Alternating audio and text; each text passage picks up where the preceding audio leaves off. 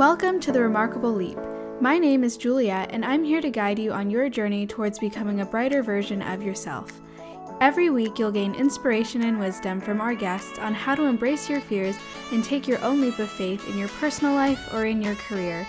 We each only get one life to live. Make it remarkable.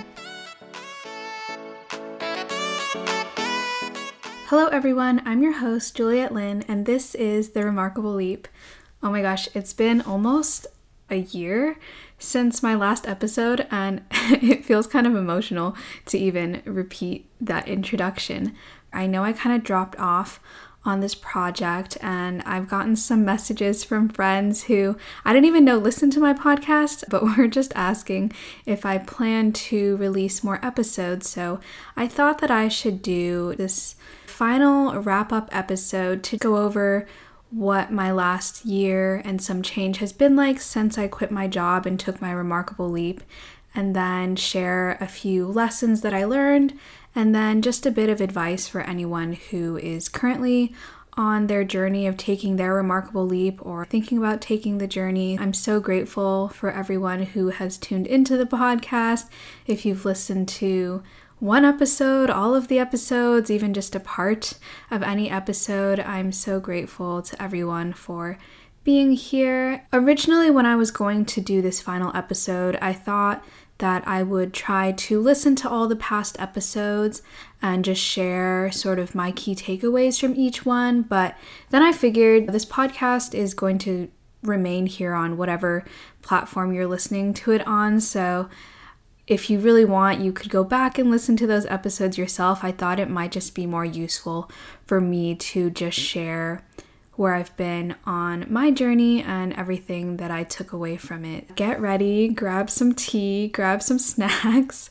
I guess we'll just dive right in. I'll start with an overview of what I've been up to since I quit my job in December 2019. As we all are very aware, 2020 was just a crazy whirlwind of a year, but basically to start from the beginning. So I quit my job in December of 2019 and I went to go visit my best friend Carol in Arizona. We took a trip to the Grand Canyon. I believe I mentioned this in my first episode actually, but that was such a healing experience for me just being in the Grand Canyon and being with my best friend, someone who just really supports everything that I do, always makes me feel good about myself. And what was really important about that trip, I think, especially because we went to the Grand Canyon, just standing there and looking over this great expanse of nature, it really just reminded me that all the things that I was so worried about in terms of quitting my job and not knowing my next steps and all these things just became so insignificant compared to the grandeur of Earth and Mother Nature and the universe. And I think that was a really helpful realization for me to make at the beginning of my journey. So when I got back to LA, I really just had a much calmer mindset going into things. Of course, I was still nervous and I was still unsure and I was still constantly questioning whether I made the right decision, but I did have a bit more of a sense of peace in that sense. So, when I quit my job, I was working on my YouTube channel that I was hoping would take off and would be the thing that I would focus on. So I actually did a challenge to do Vlogmas, which is making a video every single day in December, which was obviously difficult since I was traveling and I actually made a bunch of videos while I was with Carol and she graciously let me spend several hours making videos, editing videos, all while staying with her. I didn't end up making a video every single day, but I ended up making around 14 or 15 videos, which is still a lot of videos. But what I realized during that time was that I just didn't love being a YouTube creator that much. I think with YouTube or with anything that you do, you really have to love it before you, you know, build success or build a business out of it. You really have to love it from the moment that you start doing it, even before you become I don't want to say successful because success isn't just measured by numbers or how many subscribers you have or how much money you make from it, but I guess before it becomes a sustainable business, you really have to enjoy it. And I just didn't love filming all the time, editing, making thumbnails, doing descriptions, like all of the stuff that it requires to be a YouTuber. It just didn't become a huge passion of mine, which was very hard for me to let go because I think becoming a YouTuber was the only sort of viable option that I saw for myself. Because when I was growing up, I watched a lot of YouTube and I really looked up to YouTube creators and I sort of saw that as the one alternative to having a 9 to 5 job. I didn't really have any context for what else you could do as a job outside of that. So that was kind of what I was hoping to do. I was like, okay, I quit my 9 to 5 job. I can go try and build this YouTube channel. And it kind of made me wonder like did I quit my job too early? Should I have explored other passions while I was working, just in case this YouTube thing didn't work out. But in retrospect, I know that I needed to quit my job to have space to explore other things because I just wouldn't have had the capacity, both in terms of literal time, but also emotional and mental energy. So, yeah, the first part was going on the trip with Carol and doing Vlogmas, realizing that I didn't really love doing YouTube, although I still make videos sometimes and it's fun, but it's just not something that I want to put 110% of my energy into. So, the other thing that I started was this podcast where I interviewed people on the leaps of faith that they took. And the whole idea was for me to be able to learn from people who had done this before me and to gain courage through their journeys and to learn how to embrace all of the fears that I had. It was a lot of fun. I ended up doing 16 episodes and got to interview some really incredible people that have just been an inspiration to me for so long. And it's so funny because when I was doing the podcast, I released one episode every single week, but at the same time, I was being very hard on myself, just saying, like, oh, basically the only thing I'm working on is this podcast. I don't really have anything else going on. Like, why is it so difficult for me to do so many other things? But right now, in this moment, I'm currently working on a new podcast and I'm actually building a team around it. And as I start to delegate the tasks and sort of break down everything that I was doing on my own and now giving those responsibilities to other people, I'm realizing how much work actually went into doing this podcast. I basically developed the concept for the show. I pitched the concept to guests and did outreach for them. I had to come up with interview questions. I hosted the show. I edited the show. I did the intros and the outros. I had to do the graphic design for the social media. I had to do all of the descriptions. I had to make the titles. I did everything for this podcast. And for some reason, I was just like, why can I only do one podcast episode a week? Why am I being so lazy? Or why can't I push myself to do more? Like, it's not that big of an undertaking. And now I realize that I was doing a lot and I was just being so hard on myself. And one of the difficult things about quitting your job and not having specific tasks given to you every single day and a manager checking in on you is that no one ever tells you if you're doing enough. So you just don't really have a sense of did I have a productive enough day? Was I doing enough? Or should I be pushing myself to do more? And I think, I guess, in hindsight, I could say that I was doing a lot but in the moment, it just felt like it was never enough. So, yes, I was doing the podcast, and the other thing that I was spending most of my time doing was listening to other podcasts and doing a lot of reading as well. Over the course of the first six months of 2020, I read about 30 to 35 books, and most of them were very self development heavy, a lot of looking inwards and growth. And I also did The Artist's Way several times over, which I mentioned before in my first podcast episode. But that book has really helped me so much to just sort of dig inwards, to sort of heal my inner child and be able to access the creativity that is within me. And just to mention some of the other books that really helped me on my journey, in case you're interested in reading them. Some of them include The Path Made Clear by Oprah Winfrey, You Can Heal Your Life by Louise Hay, the Seven Spiritual Laws of Success by Deepak Chopra, Untamed by Glennon Doyle, The Untethered Soul by Michael Singer, Start with Why by Simon Sinek, and The Five Love Languages by Gary Chapman. If you're a fan of Eileen, the founder of Lavendaire, I interviewed her for one of my podcast episodes. A lot of these book recommendations actually come from her book recommendations.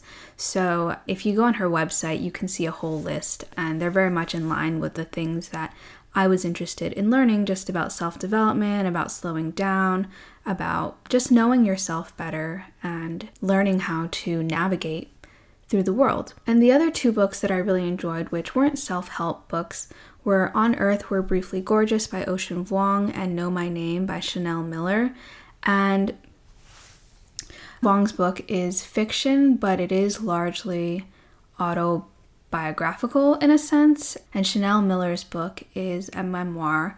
And they're both Asian authors. And it really just made me feel like, oh, maybe I could write a book about my story because I've always loved reading and I've always loved writing. And I have a distinct memory of when I was around 11 or 12 years old. I was so excited about wanting to write my own novel, and I opened up a, a Word document and started typing it out. And then I froze because I thought, wait, am I allowed to write a character that's Asian American?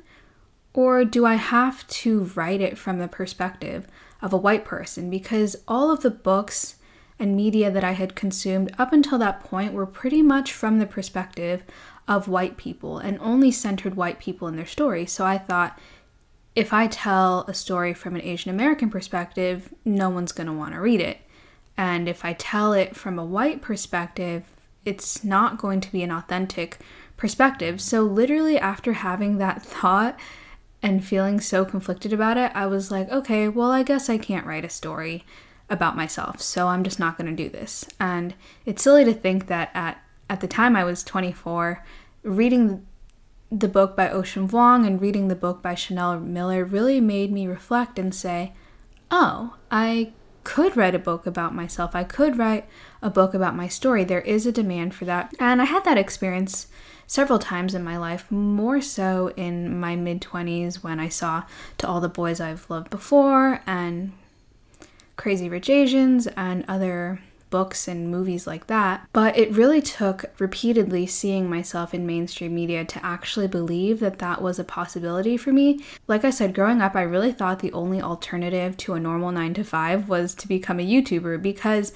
I did see a lot of YouTubers that were Asian that were in that space that were really blowing up. So I thought, okay, I could do that. And I just never really thought I could do anything else outside of that. So I feel like this period of time in my life has been a great opportunity to actually see what other possibilities there are for me besides what I had previously limited myself to believe. The first half of 2020 was just mostly spent on reading books, listening to other podcasts, doing my own podcast, and mostly just taking in other people's stories, absorbing a lot of information and not as much creation. And at the time, it really made me feel like I wasn't doing enough. I just told myself I took this time off because I wanted to build something, and I don't really have that much output to really show my worth. And I think that was a very unhealthy mindset to have. Looking back, I can now say that I really needed that time to assemble the building blocks that I needed to be able to build something for myself in the future. And a lot of that really involved healing my inner wounds, being able to unlock my creativity, and really allow myself to believe that I could be creative. So that brings us to May, and that's sort of when a lot of things were happening in the world and in our nation, most prominently the murder of George Floyd and all of the protests that sort of swept the nation surrounding Black Lives Matter and police brutality. And that's when I really put a pause on my podcast because, just in comparison to what was going on in the world, it just didn't seem like what I was talking about was really that significant anymore, or more so, I just didn't feel like I needed to center my narrative or my story about taking a remarkable leap during this time, and I was kind of thinking about other things that might be more relevant or more impactful to talk about during that time. Which is not to say that learning how to take a remarkable leap or learning how to advocate for yourself or learning how to prioritize your needs is not important, because I think that is sort of the foundation that needs to exist before everything else, and it can actually help a lot when you start talking about issues of social justice and how to be part of that movement. I just felt like I had gotten what I needed out of the podcast. I really felt like I understood how to embrace my fears, how to push past them, and that I was ready to work on something else. So, as I started to kind of think about what I might want to talk about instead of the remarkable leap, I started doing a lot of book clubs with friends surrounding the topic of Black Lives Matter and white supremacy. And so I read So You Want to Talk About Race, and I read The New Jim Crow, and I had a lot of conversations with people about this topic. And I found that one of the things that felt very difficult to talk about was this concept of privilege and how we all come with different forms of privilege, whether that's based on your race, based on your gender, based on your socioeconomic status, based on your nation of origin, language, all of those things. And that's sort of how I developed the concept for my new podcast that I'm currently working on called The Privilege Podcast, where I would basically interview people one on one about their personal experiences with privilege and then also add in additional historical context, statistics, just to provide a better education and language around these topics. So, I was essentially working on this new podcast idea and I was in conversation with a friend who was going to record the first episode with me. And then all of a sudden, and I don't know if any of you follow me on Instagram, I did post about this a little bit, but basically what happened is that I got diagnosed with cancer at the beginning of August, and I had scheduled to interview my friend on a Monday, but over that weekend, I went to the ER and was getting a bunch of tests and was in the middle of my diagnosis. So I had to text my friend and tell him, hey, can we actually postpone this interview, I just have some stuff going on right now, and I, I, didn't even tell him what I was going through. I actually didn't post about my cancer diagnosis until after I finished all my treatments and after the doctors told me that the cancer had left my body and I was in remission because I just didn't want to worry other people. I knew from the beginning that it was a pretty straightforward treatment and I would most likely be fine at the end of the day, so I just didn't want to worry anyone. I basically told my friend, hey, let's put a pin on this, I'll get back to you. And then, like in January or February of this year, I finally messaged him and was like, hey, remember that podcast I was talking about? Yeah, finally ready to do that interview if you're interested. So, going back to when I first got diagnosed, with cancer, I basically was able to start my treatment within a week of getting diagnosed, which was incredible. But because of the chemotherapy, I was extremely weak. I was in the hospital for a long time, just being monitored by the doctors and nurses just to make sure that everything was going all right. But I really couldn't do anything else. I had no energy.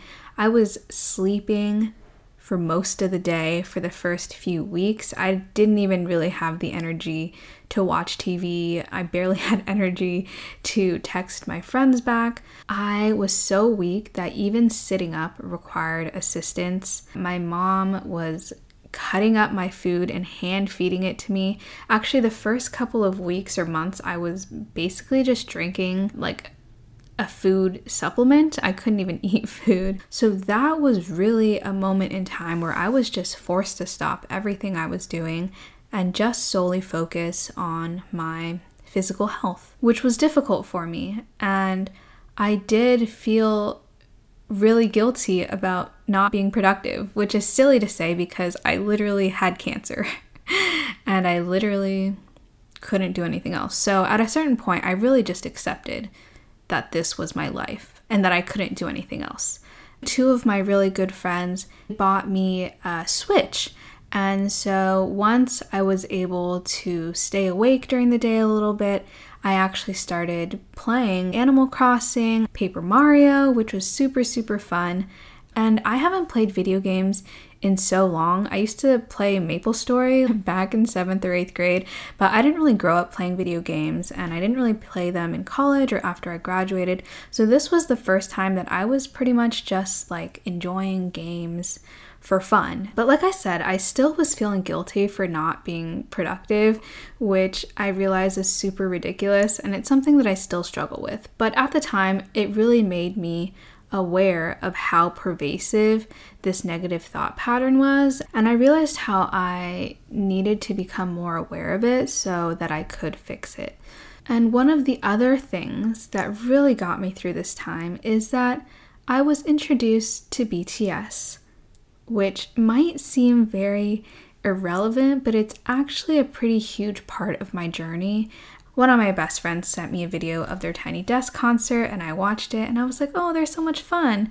And this is just so entertaining. It's a great way for me to get my mind off of things. I heard that BTS in Korean is Bangtan Sonyeondan, which stands for Bulletproof Boy Scouts.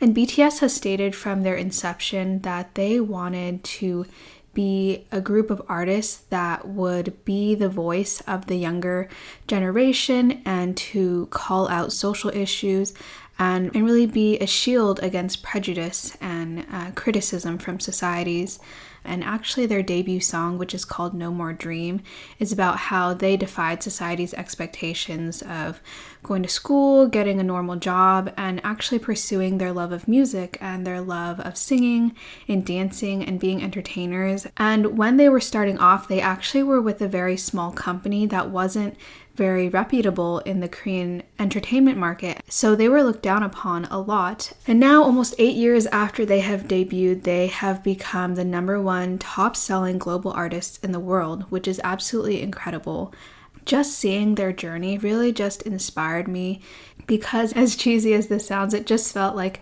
they were telling me that it was okay to pursue my dreams and it was okay to pursue creativity. And I was sort of at the point where they were at the start of their career, and obviously they didn't know that several years later they would have so much success, but they just kept putting in the hard work, they just kept putting in the time and effort into the things that they were passionate about and believed in themselves, and built up this entire community that believed in them and supported them. And a lot of their big messages are about learning to love yourself, learning to follow your dreams, learning to not listen to the haters or the people who don't believe in you, and just to trust yourself and to continue developing your craft and developing yourself as a person. They also talk a lot about how your number one goal in life should just be to be happy and to find your joy and the fact that you don't even need to have a big, crazy dream. If you just want to exist and be a happy person, that's fine. So, yeah, midway along my cancer journey is when I discovered BTS, and I feel like they really helped me just to love myself, to believe in myself, to believe in my creativity, and just be happy as well. Anyways, I've probably gone on long enough about BTS, but if anyone ever wants to chat about them, feel free to hit me up. Always happy to discuss BTS. But basically, that sort of brings me to the end of December of 2020 when I finished my last chemotherapy treatment.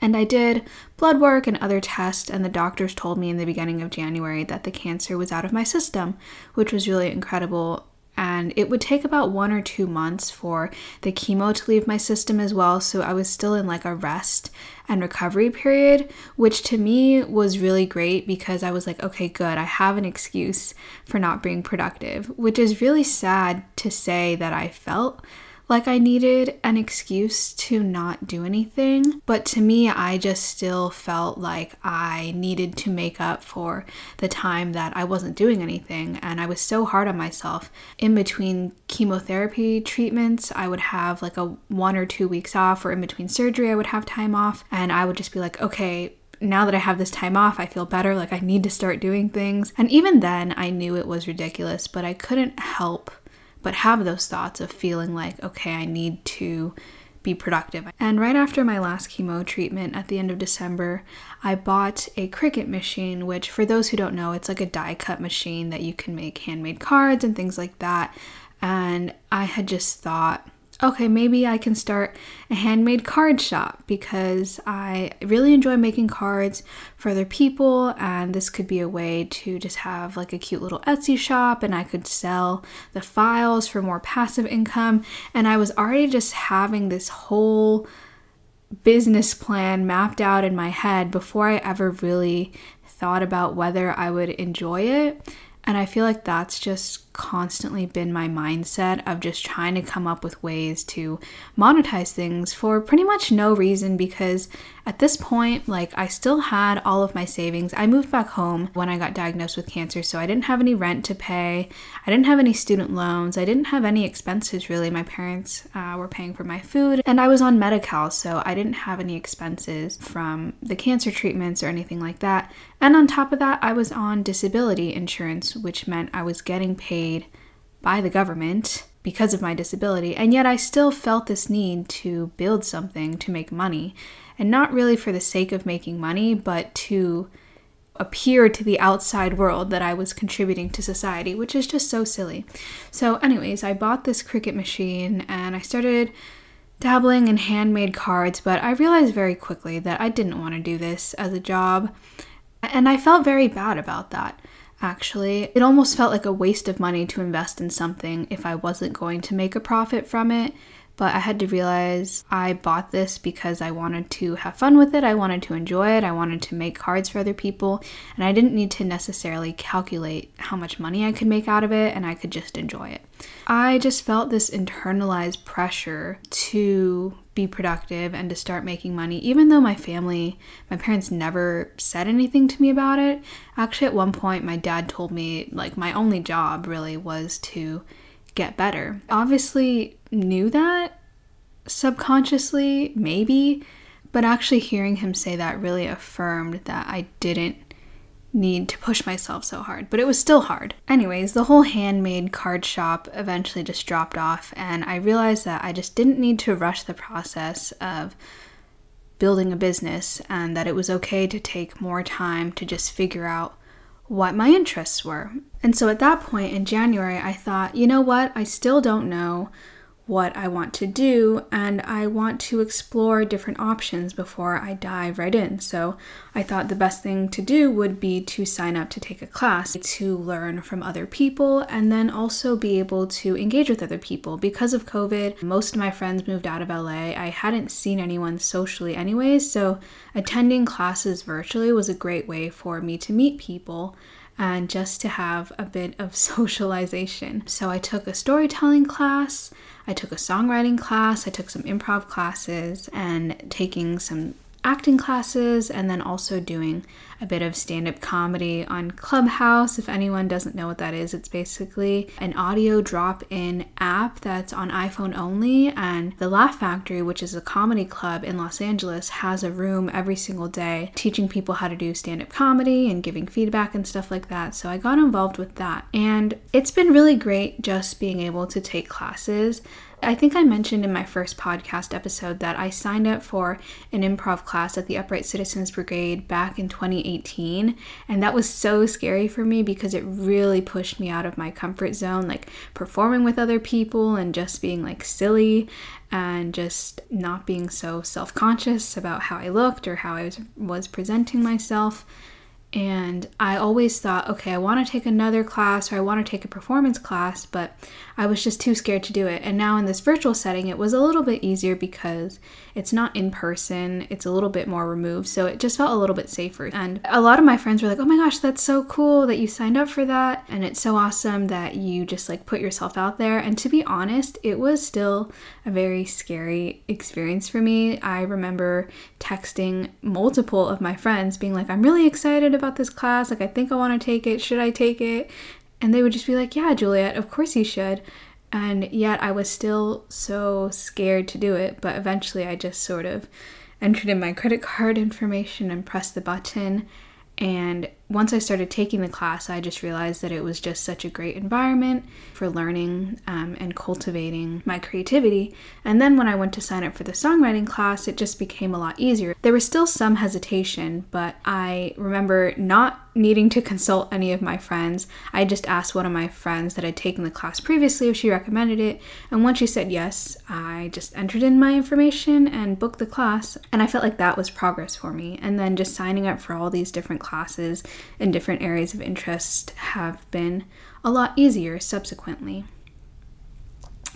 So that's kind of been my journey in 2021, just taking a lot of classes and sometimes I think I, I could have started taking classes last year and maybe I would be further ahead in my journey if I had just jumped right in. But at the beginning of 2020, I was just not in a place to be open to taking classes and open to be putting myself out there like that. And it really took me talking to other people in the podcast, reading a ton of books, listening to other podcasts, and doing the artist way several times to really open myself up to the idea of being a beginner at something and allowing myself to say, hey, I actually don't know anything about this topic, but I'm interested in learning.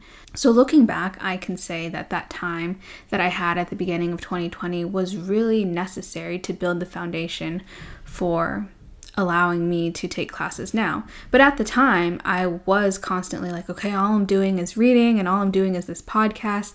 Like, is that really enough? And a lot of times it just takes hindsight to realize that you need to fully just accept where you are in the moment and what you need at that moment. And you just need that time. So, after my storytelling class, I actually signed up to tell a story at the Moth, which is a storytelling competition and it's actually just based on a lottery system, so you don't even know until the night of the show when they call your name if you're going to perform or not. But I practiced so hard for it, I was so excited, and I actually got chosen as the second person to perform, which was really incredible going from a storytelling class to actually performing in front of a live audience on Zoom, obviously, to over 270 people. And that was just such a new experience for me that I don't think I could have even imagined myself doing back in 2020. So I was really proud of myself. And then through Clubhouse, I also did a couple of open mics. And in one of the open mics that I did, there was another storyteller who actually reached out to me after I shared my story and said that it, he had been doing it for over a decade and if I wanted some feedback or a mentor that he'd be happy to chat with me. And through that, I was able to find my first mentor, which is really incredible because actually, throughout my life, I feel like at USC and being in the business school, I had tried to find a mentor. They kind of assigned me one through the school, but we just didn't really click in terms of our values, and I just didn't really know what I wanted out of my life back then. So nothing really panned out from that. But through the open mic, because I was doing something I was really interested in and being vulnerable and putting myself out there, it actually created a pathway for me to find a mentor in that realm. And now we meet up once a week and just talk about storytelling, we talk about stand up comedy, we're talking about me building a one person show. And that's just something that I wouldn't necessarily have conceived of on my own, and it was just a product of me putting myself out there into the universe and getting this incredible response. So that was really awesome. So I'm working on my storytelling, working on a one person show, and I'm also working on my second podcast, which I talked about, which is called the Privilege Podcast. And like I said, this time last year, I was just in a place where I wasn't sure what I could do if I could make something out of my YouTube channel. And I was really questioning whether I was taking my break at the right time. But in hindsight, I really realized that it was worth it. And I just learned so much. And everything that I did last year led me to where I am right now, where I'm legitimately considering a career in the arts, whether that's in stand up, acting, growing a business from my podcast. And there are just so many possibilities that I wouldn't have even thought of last year. And to me, that is a huge sign of growth for me and really made everything worth it. So, I guess to really summarize the lessons that I've learned from this year and some change of a, a gap year, I guess we could call it, is Firstly, that there just aren't any guarantees in life. I mean, there was no way I could have foreseen three months into my break that COVID 19 would break out and there would be a global pandemic and we would be in a quarantine. And then eight months later, I would be diagnosed with cancer and I would have been forced to quit my job anyways. And I think that we buy into this false notion that taking the path unknown is a lot scarier and a lot less stable. And we think that staying on the path that we know that is comfortable means that we're safe and we can plan for everything ahead, but that's actually really not the case. There are always unknown variables in everything in life, and so if you just embrace not knowing, then it becomes much easier to pursue the unknown because you realize it's actually not more unsafe than the known. The second thing that I really learned, and I still have to constantly relearn, is that you really do not need to be productive to have value. You, as an individual, are already worthwhile. Your existence makes you worthwhile, and you don't need to create anything, you don't need to contribute anything to society to be worthy. And sort of tied to that, the third thing I really learned is that anything that you do for yourself is inherently worthwhile. It doesn't have to have huge external payoffs. And for me, taking time off was really worth it because I was able to develop personally. I was able to unlock this inner creativity. And even if that doesn't result in me having a super successful career in the arts or it doesn't result in me opening my own business, even if none of that happens, even if I just end up going back to a normal nine to five, even if I go and get a lesser paying job or doing something else, it still would have been worth it. It's just the fact that I was able to work on myself and be able to grow personally is what makes it worth it. And then the last lesson that I really want to share is that when you are deviating from the normal path, it makes it so much easier to handle when you're able to find other people that are on the same path.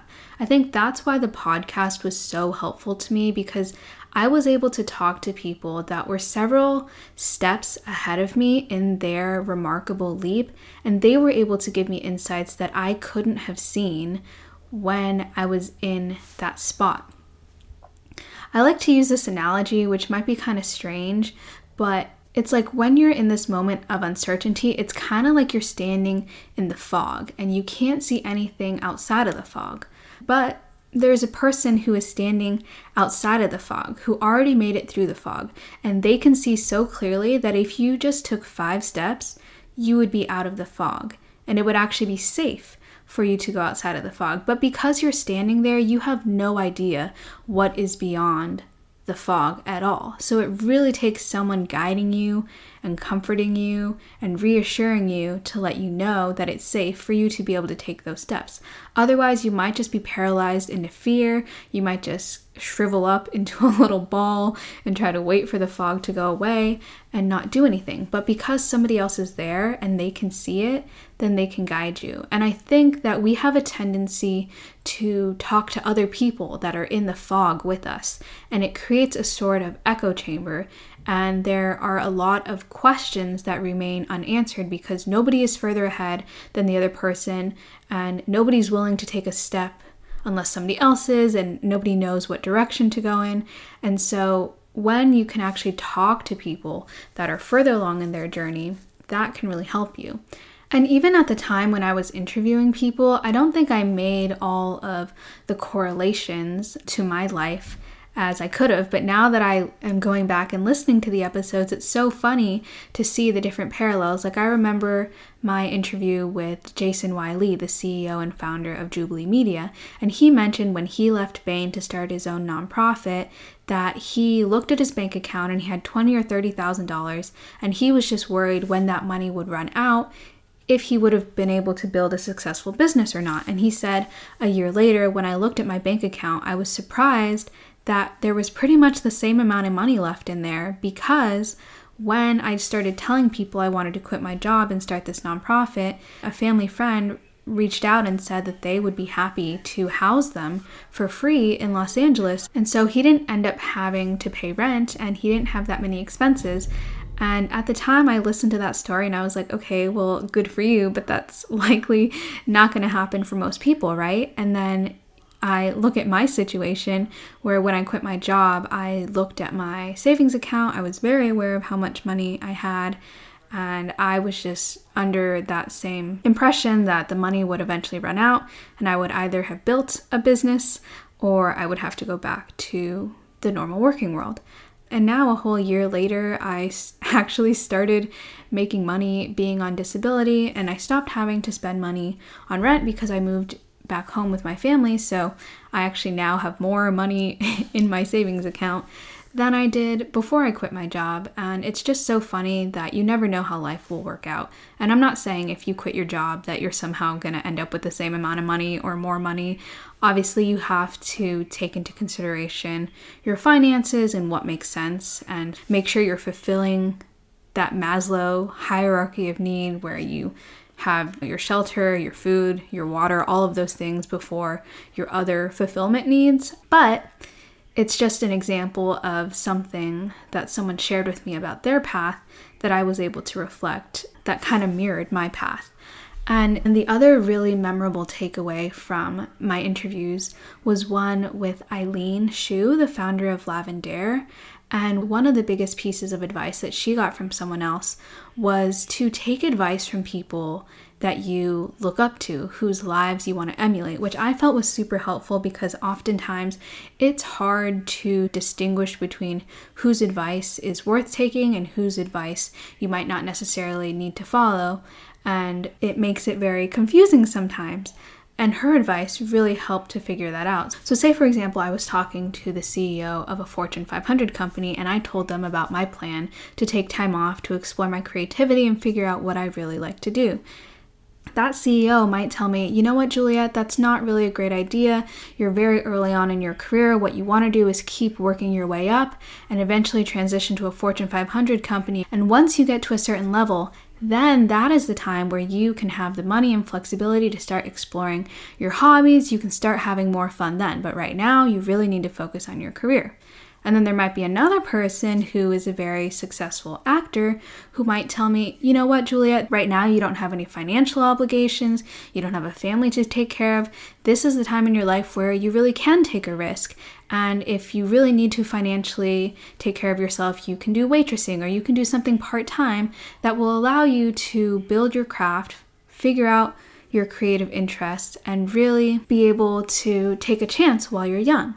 I might look at those two pieces of advice and say, well, I don't know which one to take. And it's not that one is more valid than the other one, but one of them is just more relevant to your life. So you really have to look at those people and say, okay, do I want to be like the CEO of a Fortune 500 company, or do I want to be like that actor. Because if I don't want to be like a CEO of a Fortune 500 company, then I don't necessarily need to take their advice. And if I want to be someone more like the actor, then actually their advice is more relevant to me. And I can start to understand that maybe their advice is something that I should consider more strongly and put more weight on. So, those were just some of the lessons that jumped out to me from the episodes. And this podcast is still going to exist on whatever platform you're listening to it on. So, you can go back and listen to those episodes. As a very quick summary of everything that happened, I basically quit my job at the end of 2019, started reading a lot of self help books and podcasts that helped me develop into the person that I am today and help me tap into my creativity.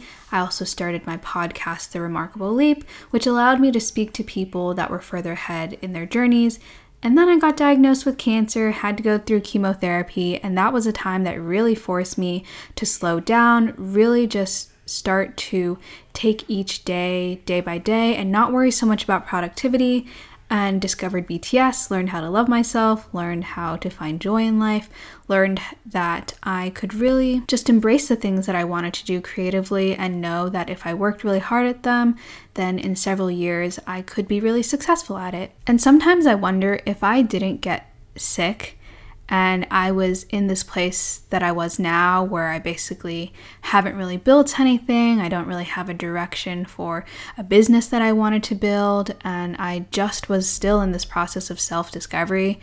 Would I still feel that I'm in a better place now, or would it have felt like a waste of time? And I don't like to say that everything happens for a reason because I don't think I needed to have cancer, but because it happened, there were a lot of things that I was able to learn from it. And what I was able to learn was really that it's okay to slow down, it's okay to take time for yourself. You don't need to build something in order for it to have been worthwhile.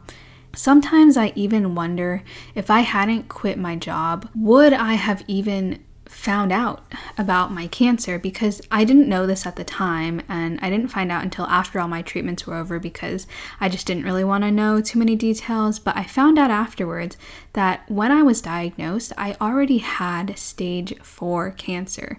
And the doctor said they didn't know it could have been that I had it for a couple months or a couple years. It could have accelerated very quickly. But I actually remember feeling like I had a lot of physical issues a year or two leading up to the diagnosis. And it was possible that I just ignored all those issues. I sort of looked things up online, but I never really went to the doctors to investigate it. And sometimes I just wonder if I hadn't quit my job, would I have ever caught the cancer because the way it happened is that essentially I started feeling a pain on the right side of my stomach. And for several days, I just thought it was maybe an inflammation and it would go away. But after the third or fourth day, when I was just laying in bed, not being able to move, and having to ask my roommates to get me food and water, my roommate was like, Juliette, you have to go to the ER and get this figured out. Like, it could be appendicitis, it could be something worse. And to think that I might not have even gone to the ER that weekend to get diagnosed with cancer really just puts a lot of things into perspective. And in some ways, you know, quitting my job might have honestly saved my life because I finally started prioritizing other things outside of career growth, like my physical uh, mental and emotional well being. And even if it didn't physically save my life, I think emotionally and mentally it really did change my life in a lot of ways. And because of that, it was so worth it to take that time off. And I'm not saying that if you take your time off, you're gonna discover like all these things that are physically wrong with you and mentally and emotionally, but I do think that we do need to spend a little bit more time as a society just sort of taking care of our mental, emotional, and physical health, whether that's taking a week off from work, whether that's taking several months off. And you don't just need to take time off from work because you're working to build something. You can just take time off because you need to recover mentally and emotionally and physically. I think that those are my major takeaways. If I were to give any advice to anyone who is wanting to take a leap of faith, is in the process of taking a leap of faith, or maybe in the future is considering doing so, I would definitely say, first of all, like I always say, make sure you're taking care of your financial needs first. Just acknowledge that not everyone is in the same place of privilege to be able to take a break and even if your time isn't now, you can consider building up to it in the future when that is available to you. And the second thing I would say is really focus on building your emotional and mental health, doing that internal work to build a healthier foundation for yourself before you rush into any big projects or things like that. Because building that foundation will allow you to just know yourself better. And then when certain opportunities or pathways come up, you have a better understanding of if that's something you actually want to pursue.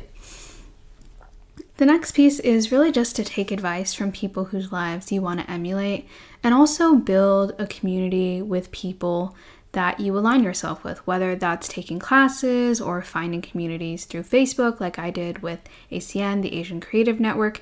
Just find people that are on the same path as you are so that you don't feel like you're doing it alone and you can be assured that other people are on the same path as you.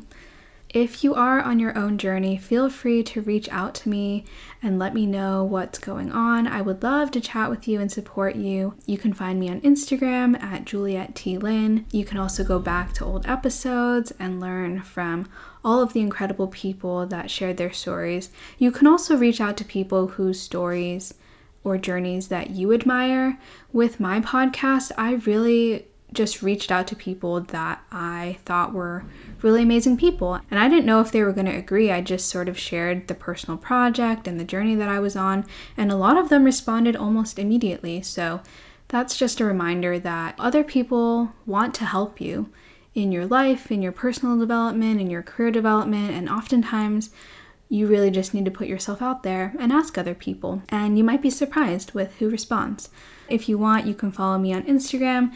That's probably where you will get slightly better updates on the projects that I'm working on, and you won't have to wait an entire year to hear from me. You can also follow along on my new podcast. It's called the Privilege Podcast. You can search it up on Apple Podcasts, Spotify, whatever podcast platform that you're listening on. I actually took the effort to make sure it's distributed to even more platforms than this podcast was. You can also follow it on Instagram at the Privilege Podcast. The trailer is now out on all podcasting platforms, and the first episode launches this Thursday, April 22nd. So make sure to look out for that. Make sure to subscribe so you get notifications when new episodes come out. I'm planning to do them once a month for now, and then in the future, once I get everything more assembled, I might do it more frequently. But just because this project takes a lot more research and is a lot more in depth, I just really wanted to be conscious of what I was putting out there. So that's why that one is just once a month for now. Thank you all again so much for listening. I really appreciate you all having gone on this journey with me. It's always really heartwarming to hear when friends or people that I haven't talked to in a while tell me that they've listened to this podcast. So if you've enjoyed it, please feel free to send me a DM. Let me know what your thoughts were. Feel free to leave a review on Apple Podcasts. I know people haven't left a review in over a year or something, but I still check in on those, and that's a great way for me to know how this podcast has affected you, if you gained anything from it. I would just love to hear from y'all. So, yes, that is all from me, and I guess I will sign off for the final time with the tag of the show, which is making me feel kind of emotional, but here we go. You only get one life to live. Make it remarkable. I'm your host, Juliette Lin, and this has been The Remarkable Leap.